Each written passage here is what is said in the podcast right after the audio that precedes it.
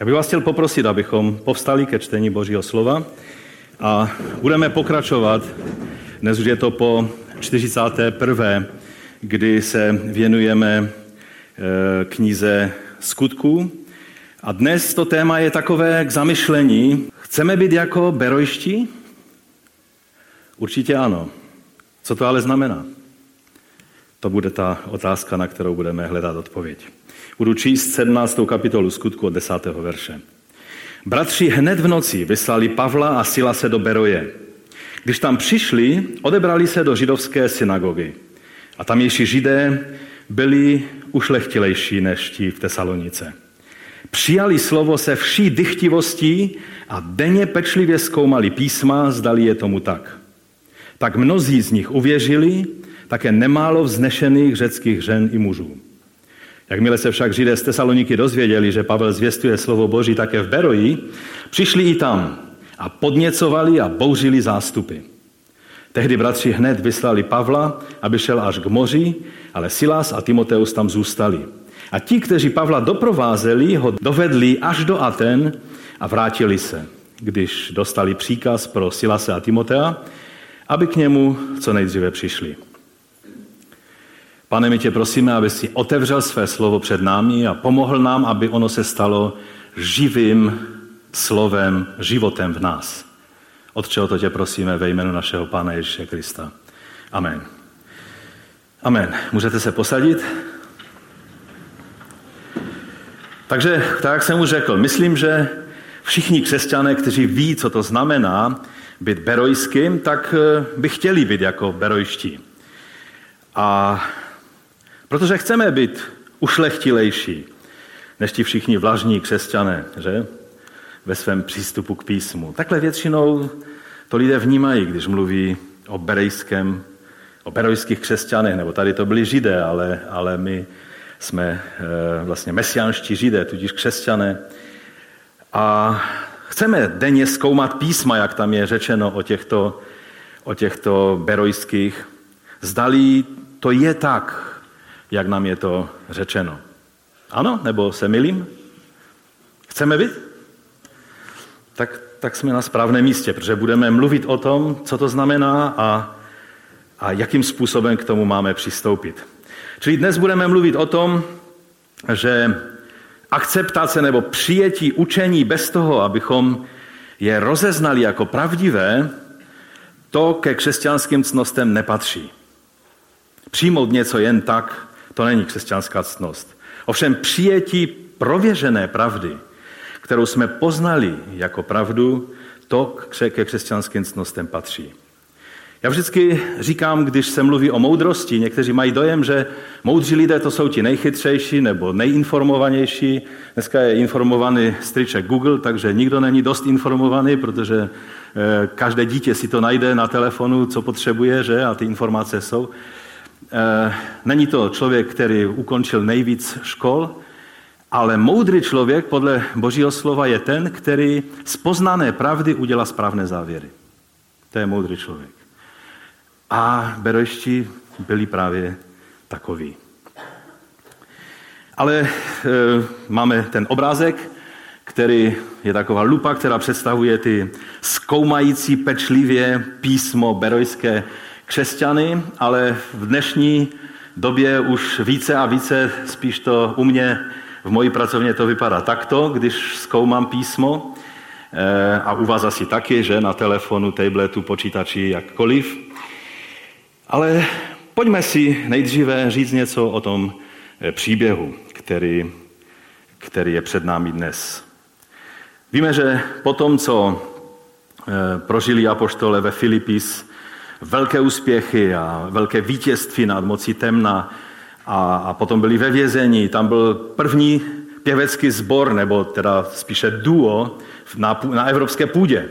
Že? Tam Pavel se Silasem zpívali e, a, a bylo to prostě, jestli někdo hledá, kde byl první křesťanský koncert v Evropě, no tak to bylo ono, ve vězení, v tom nejhlubším vězení. Potkaní a ostatní vězňové to bedlivě poslouchali. A a pak přišli do Tesaloniky a vidíme, že tam, když představili Ježíše jako mesiáše Izraele, tak přišla velice odmítavá reakce od těch místních, mnohých místních židů, ne všech, ehm, protože když viděli, jak natřeně tu zprávu o tom, že je zde král Mesiáš, který měl přijít, aby napravil všechno, tak ti řekové a, a ty řecké um, bohaté ženy to s natřením přijímali a Židé najednou je jala obrovská e, závist, žárlivost a podnítili davy a, a taky radní města. Politikové se někdy dají vyhecovat k věcem, které byste nevěřili. No a, a vyhnali e, v podstatě e, apoštoly. Ještě tam, já jsem se do toho dostal, čerstvě obrácený křesťan, na kterého se to všechno sesypalo, on musel dát, dát kaucí, o které věděl, že protože chce chránit Pavla, že ho tiše pošlou pryč, takže ztratí ty peníze a tak dále. No a teď e, jsme četli, že, že prostě když bratři vyhodnotili tu situaci, tak poslali Pavla a Silase e, a Timotea v noci do Beroje. Zdá se, že Lukáš zůstal už ve Filipis. A ono to je asi tak 70 kilometrů, ať to šli pěšky, což u Pavla nebyla žádná novinka. Nedávno jsme si říkali, jaké vzdálenosti oni, oni vlastně zvládali, že?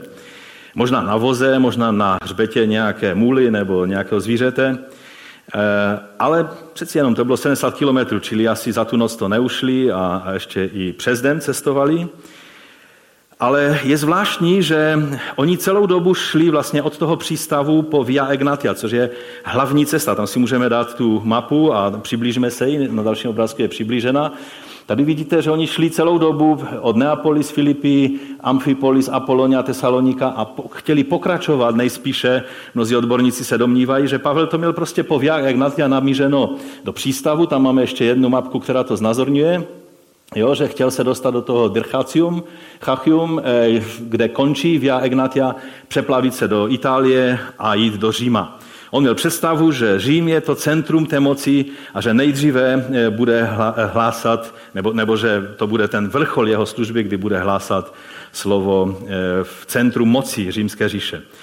Ale Bůh má často jiné plány, o tom budeme někdy jindy mluvit, ale eh, kvůli právě bezpečnosti, tak eh, oni odbočili z té hlavní silnice, to je jako byste odbočili z dálnice, a teď takovou boční cestou se dostali do Beroje a měli to namířeno na jich a dostali se potom později do Aten, což je centrum filozofie a myšlenko, myšlení intelektu tehdejší doby. To byl ten boží, boží plán. Nejdříve Ateny a potom teprve až na konci Řím. No a tak přišli do Beroje, kdybyste to hledali dneska na území řecké Makedonie, tak je to město Vreja. E, a, a podle svého zvyku tak e, vždycky Pavel vyhledal synagogu, jestli je nějaká ve městě, ve Filipis nebyla, tak hledal modlitevní skupinku, ale v Beroji byla e, synagoga, takže nejdříve šli do synagogy No a když přišli do té synagogy, tak tam viděli eh, věci jako ve snu každého pastora. Když otevřeli písmo a začal Pavel vysvětlovat ty všechny věci Evangelia, že boží plán záchrany člověka se završil v Mesiáši, který přišel a oznámili, oznámili příchod Mesiáše. Věřím, že tam říkal podobné věci, jako jsme četli u Tesaloniky. E, tak tak eh, určitě eh, počítal, že no, jedni budou přikyvovat, druzí ne, to tak bývá, že? A najednou viděl, že tam je ta synagoga úplně jiná. Tam je napsáno, že ti židé byli ušlechtilejší než ti v Tesalonice a že slovo přijali ze vší dychtivosti. Už neexistuje silnější slovo, jak říct, že s natřením někdo něco eh, poslouchá. To je jako když mluvíte a, a lidé vám čtou z hrtu, co chcete říct, další větu. E, v Česku jsem to nezažil, ale na Blízkém východě jsem to zažil. Když jsem byl v Kurdistánu, to bylo v té době, jak byl bratr Jamal zavřený, a byla skupina asi 20 studentů, a ještě to šlo přes tři překlady. Já jsem mluvil anglicky, teda myslel slesky, mluvil anglicky, pak se to překladalo do farsí, do perštiny a pak do kurčtiny, takže jsem měl vždycky čas přemýšlet, ale ti studenti se nemohli dočkat, až to se dostane k ním a zase, až se další věta dostane. A... Takže to byl takový ten sen, který Pavel tady mohl vidět v té synagoze. A, a on je, Lukáš, v souladu s tehdejším způsobem, jak se takové lidi označovalo, tak je nazývá, že jsou víc urození, víc ušlechtili než ti v Tesalonice. Protože dychtivosti přijali slovo a denně pečlivě zkoumali písma, zdali je tomu tak. To slovo ušlechtilejší, to hm, nevím. Já nevím, proč zrovna takové slovo tam dávali, protože ono doslova znamená, že eh, ti lidé byli dobře urození. To znamená, jak se říká, že někdo je urozený šlechtického původu. Tak tento základní význam, každé slovo, které začíná na eu, že, tak je to něco dobrého. A to slovo je eugenes, to znamená dobře narozený. Eh, doslova prostě narodil se do šlechtické rodiny, ale zde spíše, a to byl druhý význam, ve kterém se toto slovo používá, že je to ušlechtilý člověk, že je to člověk otevřené mysli, šlechetný ve svém jednání, noblesní, kultivovaný, bychom mohli říct, distingovaný, vznešený. A tímto slovem se v té době, kdy Lukáš psal skutky, označovalo třeba lidi, kteří se zajímali o názory mudrců a filozofů a jejich rady se snažili uvadět do praxe. Tak tímto způsobem se, se mluvilo o těch lidech, že to je ušlechtilý člověk, eh, který prostě má tento, tento postoj. No, pak víme, že přišli méně ušlechtili lidé z Tesaloniky a začali znovu problémy. Podněcovali a bouřili zástupy už zase ten stejný scénář, jako, jako byl v Filipis a v Tesalonice. No a tak bratři vyhodnotili situaci, rozhodli se Pavla uklidit do bezpečí a na místě zůstal pouze Silas a Timoteus, aby pokračovali ve vyučování těch nově věřících. Víte, to, aby se člověk stal učedníkem Ježíše Krista, to není 20-minutové kázání na evangelizaci, že někdo zvedne ruku a že se modlí modlitbu hřišníka. To znamená podřízení svého života králi, jak jsme mluvili nedávno. To znamená, že svůj život svěřím do rukou Ježíše a že vím, kým on je a co to pro mě znamená a jaký je jeho pohled, jaké jsou jeho hodnoty. To znamená stát se učedníkem Ježíše. No a Pavla samotného vypravili do Aten, jak jsem už řekl, do centra e, intelektuálního tehdejšího světa, kde bylo, byla největší koncentrace všech filozofů, ale to už je jiný příběh, k němu se dostaneme někdy příště. Můj druhý bod je otázka, proč všichni křesťané chtějí vlastně být jako berojští. Že? Myslím, že to je celkem jednoduchá otázka po tom úvodu e, k zodpovězení. Ale na světě je spousta zborů, organizací, které si dávají, mám tam některé příklady, to můžeš dát, které si dávají do názvu, že jsou berojští. Jo, studujeme Bibli jako berojští, třeba to je jedna, eh, jeden server, nebo baptistický sbor berojský, eh, nebo eh, prostě ty věty z těch veršů se cituje velice často, že přijali slovo z dychtivosti, nebo nebo a denně pečlivě zkoumali písma, zdali tomu tak je. To je třeba organizace The Brain Call, která se snaží prostě mapovat všechna falešná učení na světě a tak dále. A do názvu si dali berejské volání. Když jsem byl asi 15 let ředitelem ICI univerzity tady pro Česko, tak eh, teď je to Global University, a ta americká pobočka pro, pro americké studenty ze Spojených států tak se jmenuje, vlastně dodnes, teď je to pobočka Global University, se jmenuje Berean School of the Bible, Berijská škola Bible, že?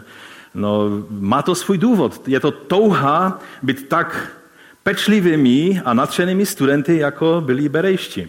Eh, různé servery, které se zabývají odpověd, hledáním odpovědi na všelijaké otázky, třeba to je zrovna otázka, jestli poligamie je dovolena nebo není, tak to zase ten server, který se zabývá takovýma otázkama, tak si dal za název Berejsk, Berejské mosty že, a tak dále. Je toho, je toho hodně. Ještě jeden obrázek tam můžeš ukázat, ten další. E, to je nějaký takový pastor, který chtěl být skutečně berejský v Africe, před týdnem asi se to stalo nebo kdy.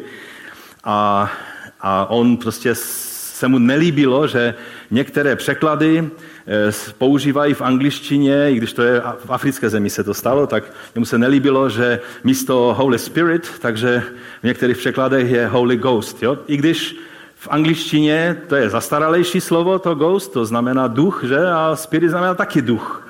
Ale jemu se to nelíbilo, tak nechal všechny své členy zboru přinést všechny Bible, které to ve svém překladu měli, dali to na haldu a, a zapálili to. Jo? A udělali velkou hranici, jak nějaký koniáš.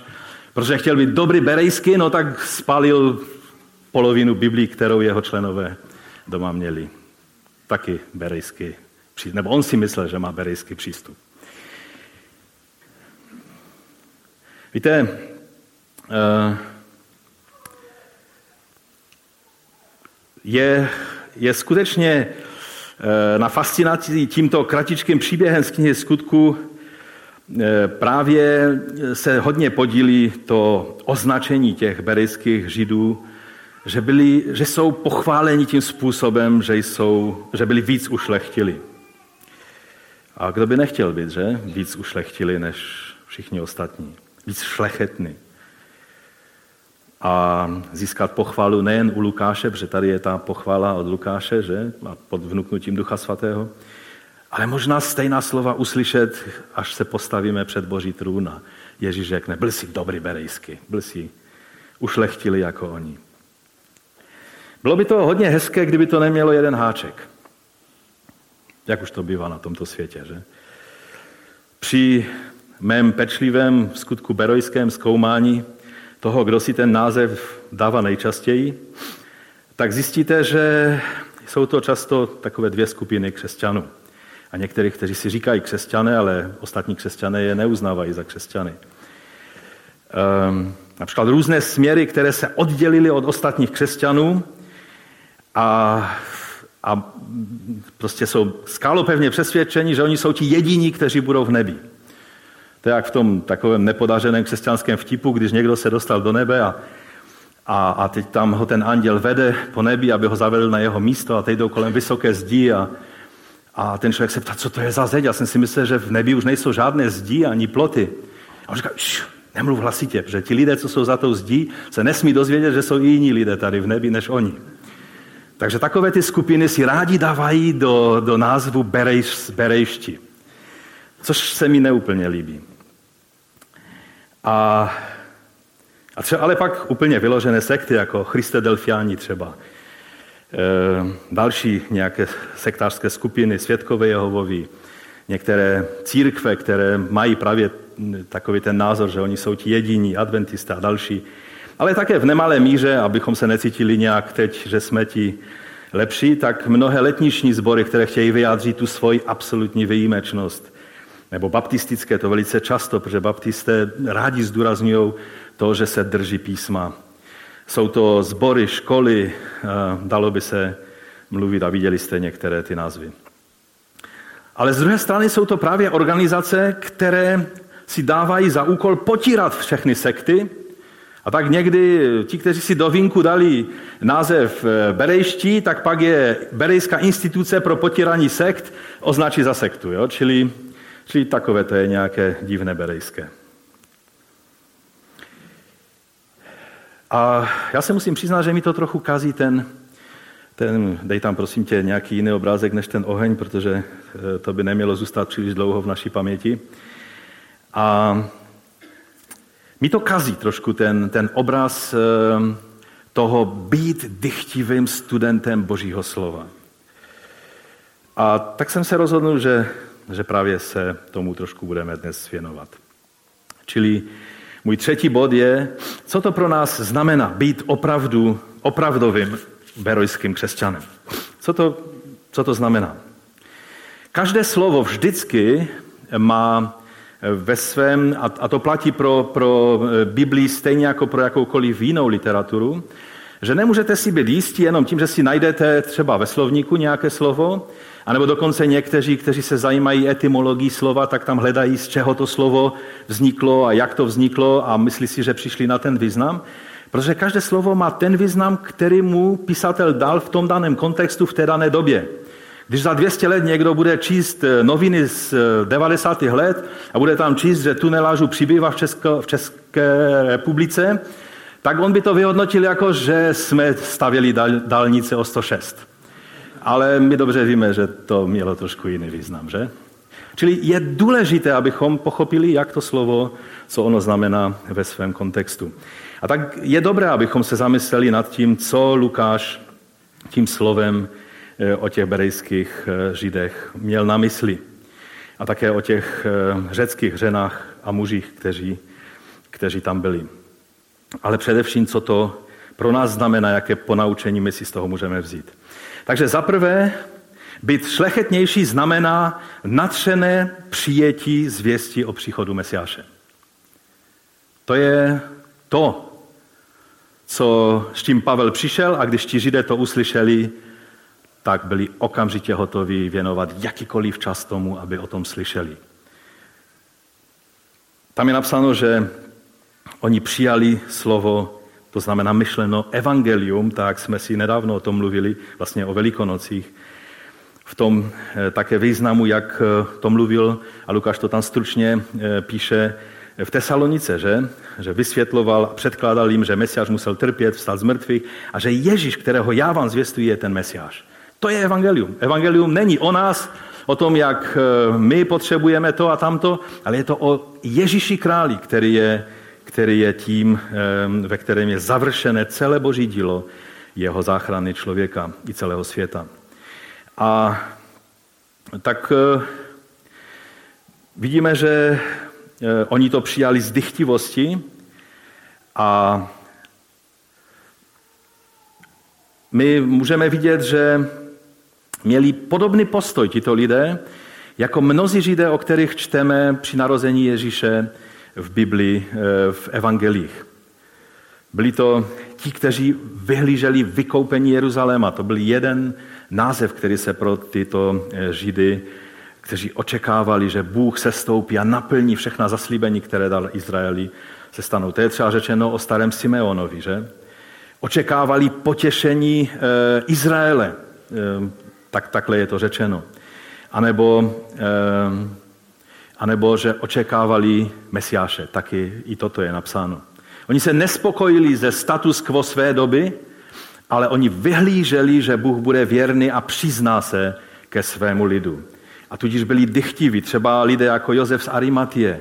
O něm je eh, to taky řečeno.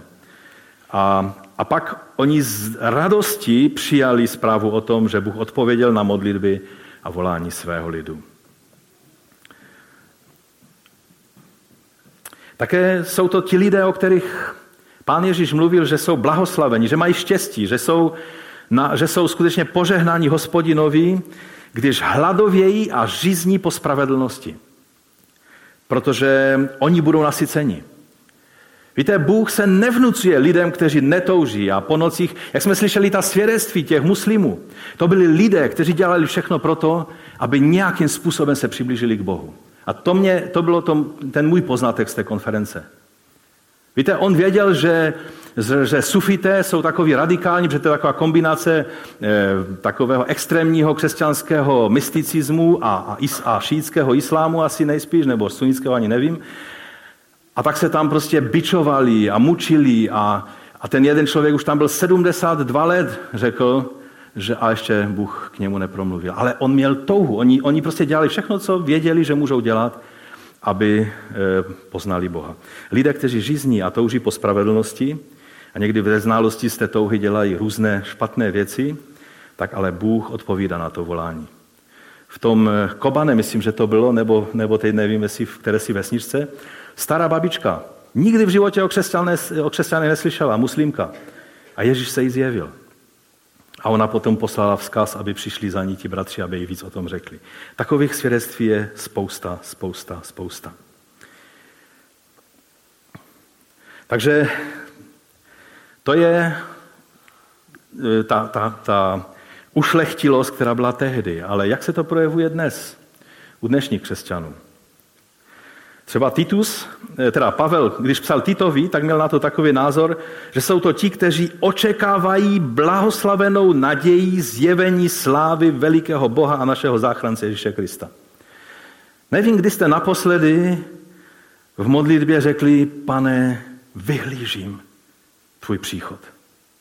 Kdy přijdeš na tuto zem a dáš do pořádku to všechno, co je pokažené a co se převrátilo kdy otřeš každou slzu a napravíš to, co lidé zkazili. To jsou křesťané dnešní doby, kteří, když se dívají na, co se děje na světě, tak touží po jeho příchodu, slavném a mocném jeho příchodu, kterým on dá do pořádku věcí a nastolí své království.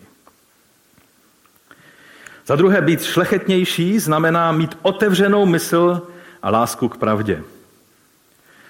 To se projevilo tím, že oni z dychtivosti přijali slova a denně pečlivě zkoumali písma, zdali je tomu tak. Zdali je tomu tak. Oni nechtěli jen slyšet nějakou zprávu, jen si vygooglit nějaké, nějakou bombastickou věc, ale oni toužili se dobrat do jádra pravdy. A Pavel jim něco odhalil, něco otevřel a teď oni byli plní touhy eh, dobrat se víc té pravdy. A proto denně zkoumali písma.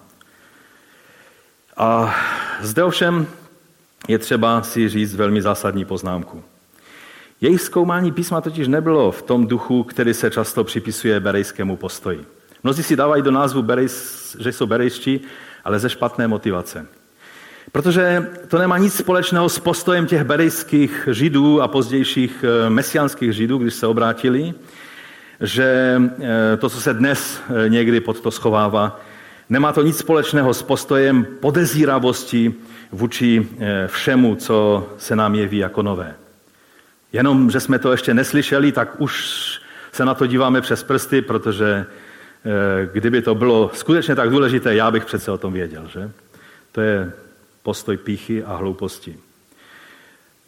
Také berijský postoj, postoj nemá nic společného s postojem hnidopištví těch mnohých serverů, které stále hledají na každém křesťanském učiteli a pastorovi a vedoucím nějaké mouchy a přešlapy.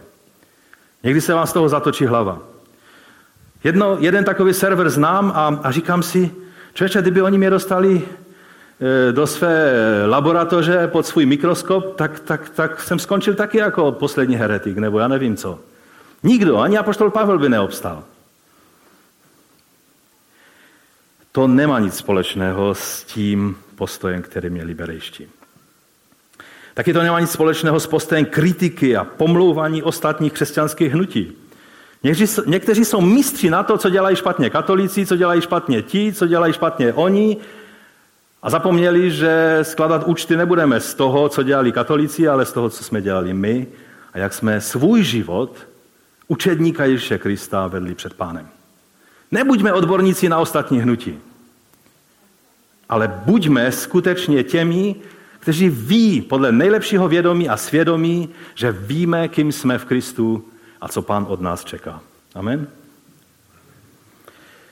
Také to nemá nic společného s postojem, to je jenom pro úplnost, zacituju, nenechání suché nitky na tom, kdo vás vyučuje Boží slovo. Někteří mají pocit, že když mě někdo vyučuje Boží slovo, Bible sice říká, že bychom se měli starat do jeho praktické potřeby, ale mnozí to mají pocit, že se mají starat o to, aby na něm nenechali suché nitky. A to s berojským postojem nemá nic společného.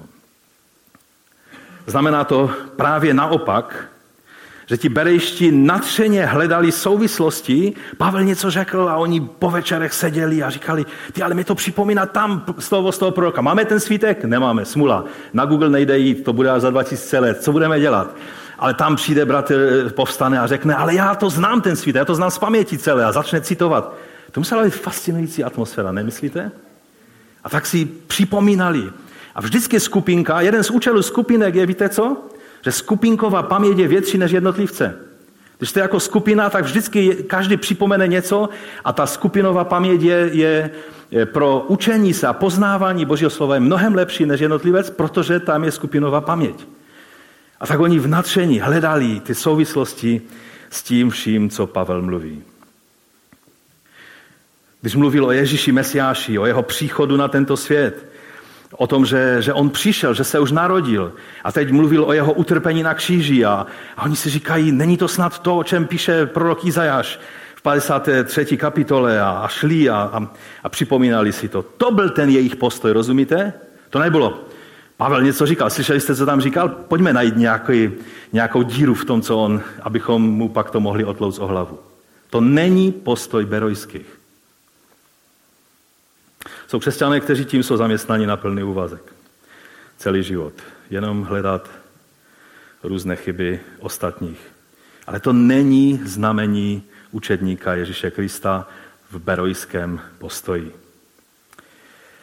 Když mluvil o jeho vzkříšení, to byla novinka pro ně. Museli si to dohledat, protože to bylo eh, to, bylo to největší možná takové to duchovní aha. To, to je skutečně velice důležitý úkon, když najednou duchovně poznáte něco a můžete říct, aha, takhle se ty věci mají. To bylo přesně to, co oni dělají. Když mluvilo o jeho království, o vládě Ježíše skrze Ducha Svatého na tomto světě, skrze jeho tělo, zmocněné Duchem Svatým v životě těch, kteří se Ježíši poddali. A Pavel to všechno dokládal z písma, oni šli a hledali souvislosti s tím, co Pavel mluví. A to bylo to, co skutečně bylo jejich postojem. Za třetí, být šlechetnější znamená pokoru a ochotu, což jsou věci spojené, spojené nádoby, změnit názor, když jsem konfrontován s fakty, o kterých jsem doposud nevěděl. Pícha zavře oči a řekne, nechci to vědět. Pokora, když jsem konfrontován s fakty, které jsem nevěděl, a, a zjistím ještě i svým hledáním, že je to pravda, pak pokora se podřídí té pravdě, přijme ji do svého života a zařídí se podle toho. Nečekám, že řeknete amen, ale stejně to je pravda. Tady je napsáno, že mnozí z nich uvěřili. Minule jsme si říkali, co znamená uvěřit. Znamená podřídit svůj život Ježíši Kristu. Víra znamená taky svěření se do Ježíšových rukou pod jeho vládu jako krále. Také nemálo vznešených řeckých žen i mužů. Toto je velice zásadní věc. Jen pokorný člověk, jak jsem řekl, je ochoten přiznat, že, že potřebuje změnit názor. Mnozí se ve svém křesťanství dostanou do takové patriarchální fáze, kdy změna názoru by znamenala, že by, tak je to v muslimském světě, že tam je hamba a čest, takže by to byla hamba pro ně e, přiznat, že se milili, no tak nepřiznají, že se milili a prostě drží se svého, i když pravda je někde jinde. Je třeba být pokorným člověkem, abychom dokázali korigovat svůj názor, korigovat svůj život, své hodnoty, své priority, když zjistíme, že pravda je někde jinde. Mnozí berojští židé uvěřili, protože uviděli, že to, co Pavel vyučuje, v souladu s tím, co sami nacházejí v písmu. Byli ochotní z toho vyvodit důsledky. No a ta otázka je, jak je to s námi. Jsme ochotní změnit své vychozené chodničky, když nám někdo ukáže, jak se na to všechno dívá Bůh? Potom, co to zvážíme ve světle písma? Potom, co to prokonzultujeme se zkušenějšími křesťany nebo staršími zboru, jsme pak ochotní vyvodit důsledky z rady Božího slova? Víte, jak jsem u té přípravy si vzpomínal na některé věci, kterých jsem se držel jenom proto, že se to zdalo být velice pravdivé, ale minimálně ve třech důležitých oblastech jsem musel zjistit, že věci jsou trochu jinak. A pokud jsem to i vyučoval, tak jsem před sborem, ti bedlivější by to poznali, že to bylo na začátku té série o skutcích. Byla jedna důležitá věc, eh, kterou jsem musel říct, že jsem rozuměl špatně, protože jsem jenom převzal tak, jak jsme vždycky byli, nám to bylo vysvětlováno a pak, když jsem skutečně hledal, jak ten verš eh, v první listu Korinským 12, 13, eh, co znamená, tak jsem zjistil, že můj názor byl špatný a musel jsem korigovat svůj názor. Není čas, abychom se těmi věcmi zabývali, ale já vám chci říct, že ano, je to ostuda. Když něco vyučujete, co pak musíte odvolat, to je dost velká ostuda. ale je lépe to udělat tak, než si zachovat čest a nedobrat se pravdy. Amen? Berejští byli natření z toho, že můžou korigovat své názory. Mysleli si, že Mesiáš přijde kdo ví kdy a najednou se dozvěděli, že on už tady byl. A teď nás to přivádí k velice důležitému závěrečnému bodu, čtvrtému. Být šlechetnější znamená zkoumat písma za tím účelem, abychom tam viděli Ježíše Mesiáše. Víte, není jedno, co hledáte v písmu. Jsou lidé, kteří nic jiného nedělají, jen zkoumají písmo, eh, ovšem hledají tam věci, kvůli kterým nám písmo nebylo dáno. Oni dělají z Bible jinou knihu. Bible nám byla dána jako příběh živého Boha, který, když člověk zřešil, tak od počátku dal zaslíbení a hledá ztraceného člověka. Našel Abrahama a pak Izrael a bylo to všechno završeno v Ježíši a jemu byla předána veškerá moc. A on je ten král, který bude nakonec královat na této zemi a pak všechno skončí u Boha, který bude všechno ve všem. Takhle, to, takhle toto říká písmo. A mnozí zkoumají písmo jen, aby tam našli potvrzení pro své nějaké zájmy, protože je to zrovna fascinuje, tak hledají, co tež Bible na to má. E, jiní tam hledají různé teologické finesy, které nemají vůbec žádný praktický význam, ale ale, ale je to fascinuje, tak se v tom hrabou a Pavel říká Timoteovi, těmi věcmi se nezabývej. To je ztráta času, když všemi těmi věcmi se budeš zabývat, které nejsou podstatné k tomu, abys uviděl, co je to poselství, kvůli kterému nám bylo dáno Boží slovo. Jiní tam hledají velice často, se setkáte s křesťany, teď, když je Google, tak to je úplně nádherný zdroj pro všechny spiklenecké teorie na světě. A mnozí čtou Bibli jenom proto, aby si tam hledali potvrzení svých spikleneckých teorií. Já jsem slyšel už ty nejro... Já už jsem dost dlouho na světě, už jsem slyšel tolik všelijakých bizarních názorů, které lidé říkají a Bible to říká. A vy se škrábete za uchem a říkáte si, jak tomu člověku vysvětlí, že Bible s tím nemá absolutně nic společného. Některým to nevysvětlíte a pak musíte akorát způsobit, že si necháte udělat ze svého ucha odpadkový koš. To je jediná rada někdy v takové situaci. A jsou jiní, kteří čtou Bibli jenom proto, aby své blízké mohli, jak to říct slušně, mlátit Bibli po hlavě. Jo, prostě jenom čtou manžele, aby vysvětlili manželkám, jak mají být dobrou manželkou. A hledají tam ty své nějaké prostě eh, tu, tu munici pro to, aby, aby tomu člověku druhému to mohli otlouct o hlavu. No a pak jsou další lidé, kteří čtou Bibli jenom proto, aby mohli lidem vnucovat své pseudovědecké názory na všechno možné. Dělají z Bible biologickou příručku, fyzickou příručku, eh, prostě návod na život. Někteří říkají, že Bible je návod použití člověka, už jsem to tady několikrát říkal u nás ve sboru, že Bible nebyla dána jako návod. To není příručka, jak použít to, jak použít tamto. To je příběh o tom, kdo se počítá, o tom, kým je Mesiáš a co to pro mě znamená. A takhle k Biblii musíme přistupovat. No a tak lidé vytahují z Bible všelijaké rostopodivné eh, pseudovědecké názory, stvořením počínaje a koncem světa konče. A těch učení je tolik, že stejně za celý život neprostudujete, takže je zbytečné se tím zabývat, ale, ale Bible je o něčem jiném. Je o tom, že je Bůh na nebi, který se sklonil k tobě i ke mně, poslal svého syna, aby on ten můj dlužní úpis smazal abych mohl být jeho učedníkem, součástí jeho království v moci Ducha Svatého a abych v té chvíli, kdy on přijde, anebo když já zemřu a přijdu eh, k němu do nebe předčasně, protože to završení bude vzkříšení mrtvých. Věříte ve vzkříšení mrtvých? Vzkříšení mrtvých znamená, že fyzicky budete zase na tomto světě, ať se vám to líbí nebo ne.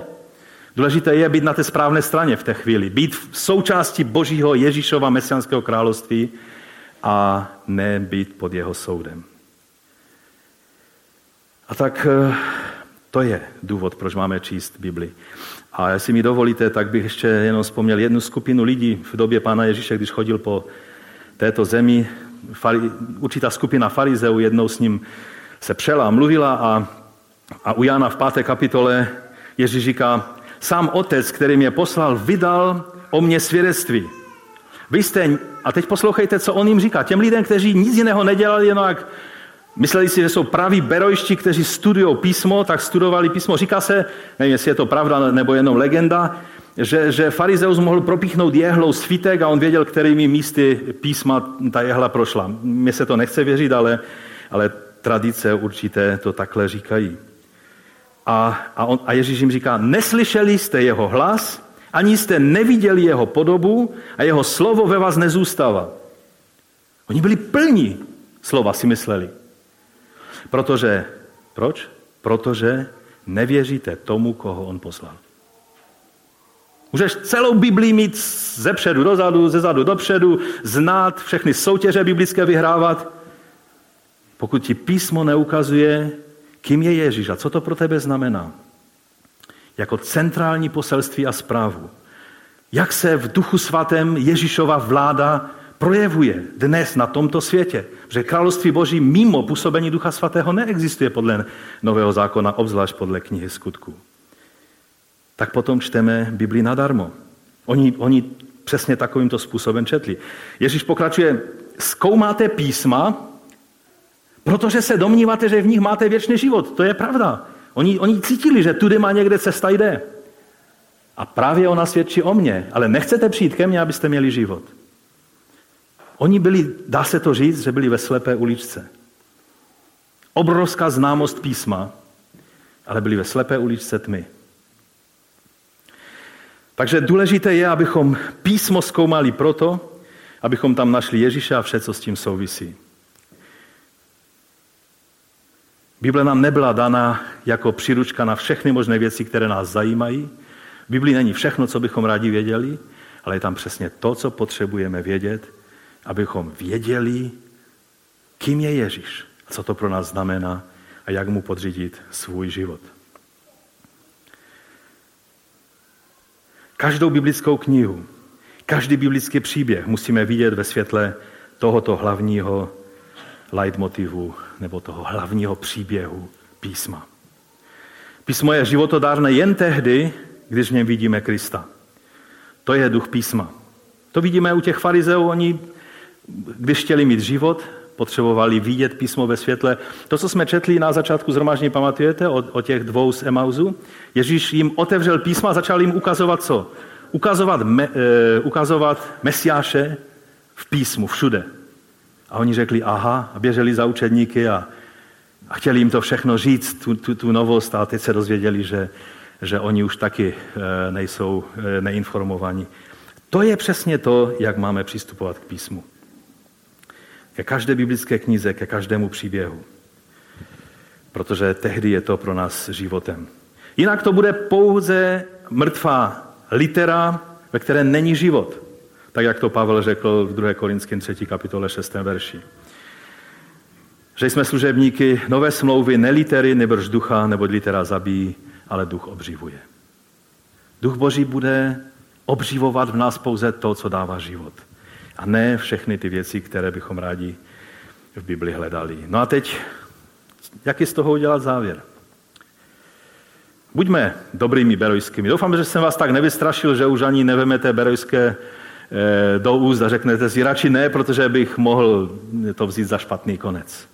Buďme těmi skutečně ušlechtilými, a oni byli židé, my jsme křesťané, kteří se připojili k židovskému mesiáši.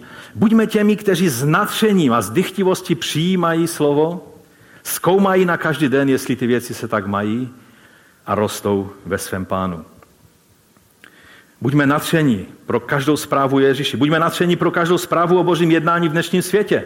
Dneska jsme tady slyšeli některá svědectví a, a když byste byli na té konferenci, tak to bylo jedno za druhým svědectví o tom, jakým způsobem Bůh působí celém světě. Ale zároveň si zachovejme schopnost myslet. Někteří říkají, že křesťan je dobrý jedně tehdy, když veme svoji hlavu a strčí ji pod paří. Já vám chci říct, že myšlení pro křesťana je velice důležité. Že evangelium nejdříve musíte říct to, aha, teď tomu rozumím, co, o co jde. A pak teprve můžete podřídit svůj život Ježíši. Takže dnes zachovejme si schopnost myslet a kriticky zvažovat, co je pravda a co je jen taková ta lidová legenda, nebo jak se v angličtině říká urban legend. To jsou takové ty názory. Jednou před pár lety eh, šlo po internetu a mezi křesťany se mluvilo taková legenda jedna, eh, že na Sibiři vykopali tak hluboký vrt, že najednou z toho začaly jít hlasy z pekla. Úplně jak by mučili lidi a strašné hlasy z toho šly. A, a jeden člověk dokonce vydával svědectví z těch zaměstnanců, že mu z té díry vylezl démon, který se mu zjevil a kterému řekl, potvrdil, že to tam skutečně tak je. No a teď jeden novinář o tom mluví, o tom svědectví v Americe v jedné nejmenované, raději, aby se někdo ze mnou nesoudil, eh, křesťanské televizi. A oni to okamžitě natřeně dali jako jednu z hlavních zpráv a mluvili, že prostě celé to svědectví. A to byl novinář někde ze Skandinávie, kteří si prostě udělali legraci z té televize. A ti novináři žasli jak rychle, aniž by si cokoliv ověřili v té křesťanské televizi, tak to okamžitě dali jako zprávu. Rozumím? Já se stydím za to. Kdy to není křesťanský přístup. My nejsme jak muslimové, kteří věří, že Mohamedova kobila se odrazila od Jeruzalémské chrámové hory, i když na to není žádný nějaký důvod, ani je, je vidět, že to je jenom tak, aby Jeruzalém byl zmíněn. Když jsme mluvili o Velikonoci, že naše víra stojí na pevném základě reality, co se skutečně stalo. Vzkříšení není naše zbožné přání, ale je to historický fakt, který se stal. A, ale lidé jsou schopni věřit věcem, které jsou úplně šilené. No a internet, to je úplně místo, to je ráj pro takové lidi a bombastické zprávy a kombinace všech možných učení. Buďme moudří a pozorní, jako byli lidé v Beroji, když skutečně zjistíme, že něco je biblická pravda. Že, že, to, že to skutečně je něco, co jsem nějakým způsobem nevnímal, neviděl, nedozvěděl se, tak buďme dychtiví a, a, a hledejme, abychom v co nejplnějším světle tuto boží pravdu viděli a taky své životy podřídíme boží pravdě, ale ne v nějaké lehkověrnosti, že se chytneme kde jakého svědectví. Víte, že i některá svědectví jsou fabrikována? Jsou lidé, kteří chodí po světě a, a říkají věci, které mají svůj důvod, proč to říkají a nejsou pravdivé. A nevyhýbají se takové věci ani České republice. Když byste chtěli vědět víc o, o těchto věcech, můžete za mnou přijít po zhromáždění. Nechci tady skazatelným mluvit konkrétní příklady.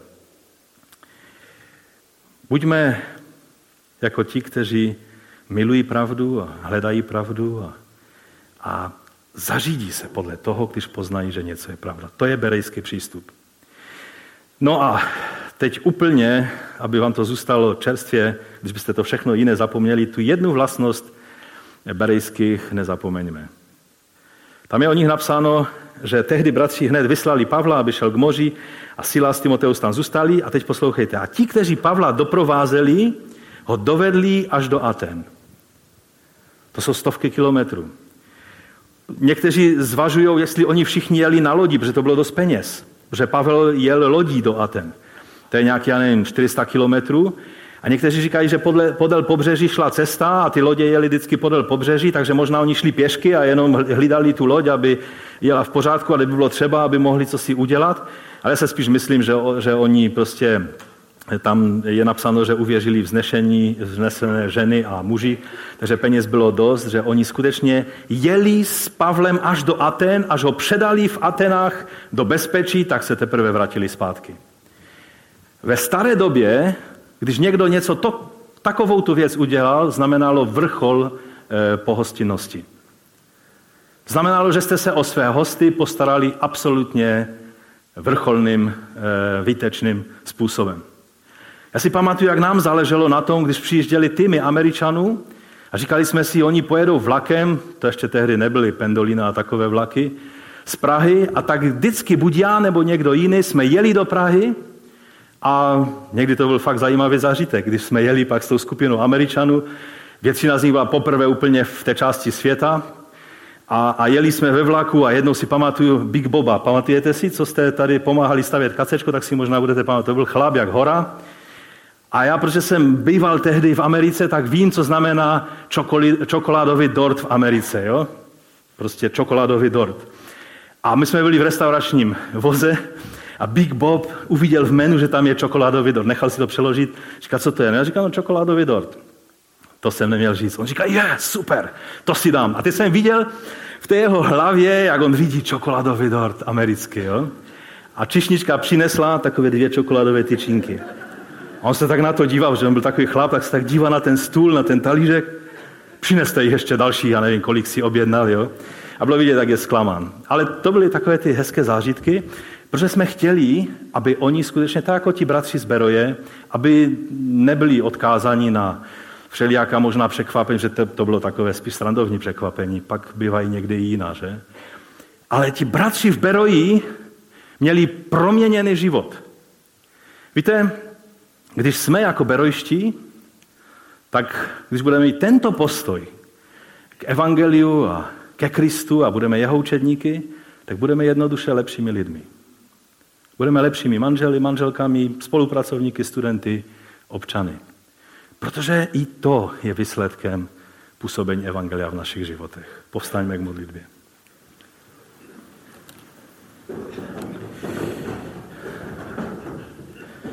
Já věřím, že, že toužíte potom, abychom byli skutečně takovými křesťany, jak berojští židé byli věřícími ve svého Boha, očekávajícími potěšení Izraele, Mesiáše Izraele.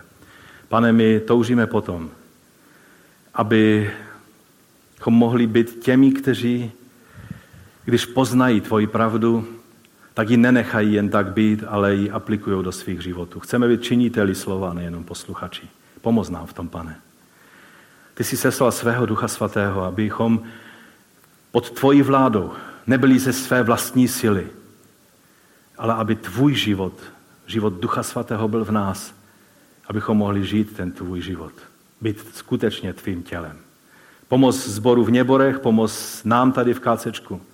A pokud je tady e, bratr nebo sestra z jiných zborů, pomoz i jim, abychom všichni mohli být vyjádřením toho tvého těla.